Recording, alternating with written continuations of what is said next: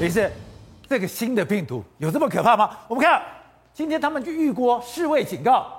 他在肆虐整个欧洲的时候，未来两个月，欧洲有一半的人会感染，而我们台湾现在也感觉大军压阵如临大敌。哎，今天境外的进来就九十二个人，五十八个根本就是一落地裁线。中间你看到没有？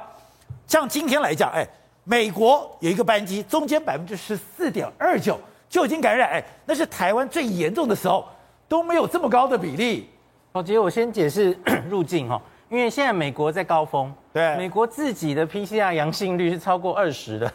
二十 二十，你每验一五个就有一个。当然，这个当然是各种状况啦，他可能只是去筛检或是有症状，对，overall 是五分之一。好，那我们这个大家一定很疑惑，那不是都要检四十八小时内的报告吗？哈，然后应该是没有症状你才会上机嘛？是啊，不到 PCR 这个阴性才能上来吗？我觉得主要就是因为他们经过长程飞行，然后经过机场，这中间是有机会被传染的。然后你验一套阴性，当然也不一定。我听我一个朋友讲说，嗯，你不要把美国想成台湾，台湾 PCR 阴性是我很认真跑到医院，然后去做一个证明。他说不是，他说美国是。我拿了器材，然后对着那个人就一个镜头，然后我旁边有个证人，没错，我通通鼻子，哎，他是自己检验的，就是检测可能不够准确，没有拿到最好的检体，然后做的 PCR 其实也可能参差不齐，那当然也有可能未阴性了哈，所以哎后来一落地就那么多人阳性了哈，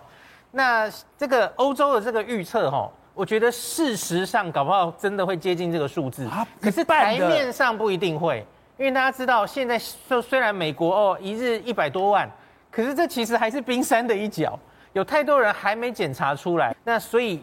它其实事实上确诊可能超过台面的数字，所以真的已经感染的就像过去轻症过去的，搞不好真的会到这个世卫欧洲的这个。主席他可是美国已经感染了这么多波，美国现在也在拼命打疫苗，他这个感染 Omicron 怎么还会这么高嘞？哦，宝杰就是因为 Omicron 已经改头换面，改头换面。你之前打的我以前感染还会感染，对，自然感染的人就几乎对他等于没有保护力，有一点像是我们不是每年都要打流感疫苗，对，他过了一年那个流感疫苗假如变了，哇，我前一年建立的保护力免疫力就没有用了，对，你会再被感染一次。所以我觉得现在有点类似这个状况，倒是世卫有提出另外一个专家小组，他评估说，哦，他有发出一个声明，他说，我们假如一直照原本的针对武汉猪做的这个疫苗，一次一次的打下去哦，他觉得这不是长久之计呀。那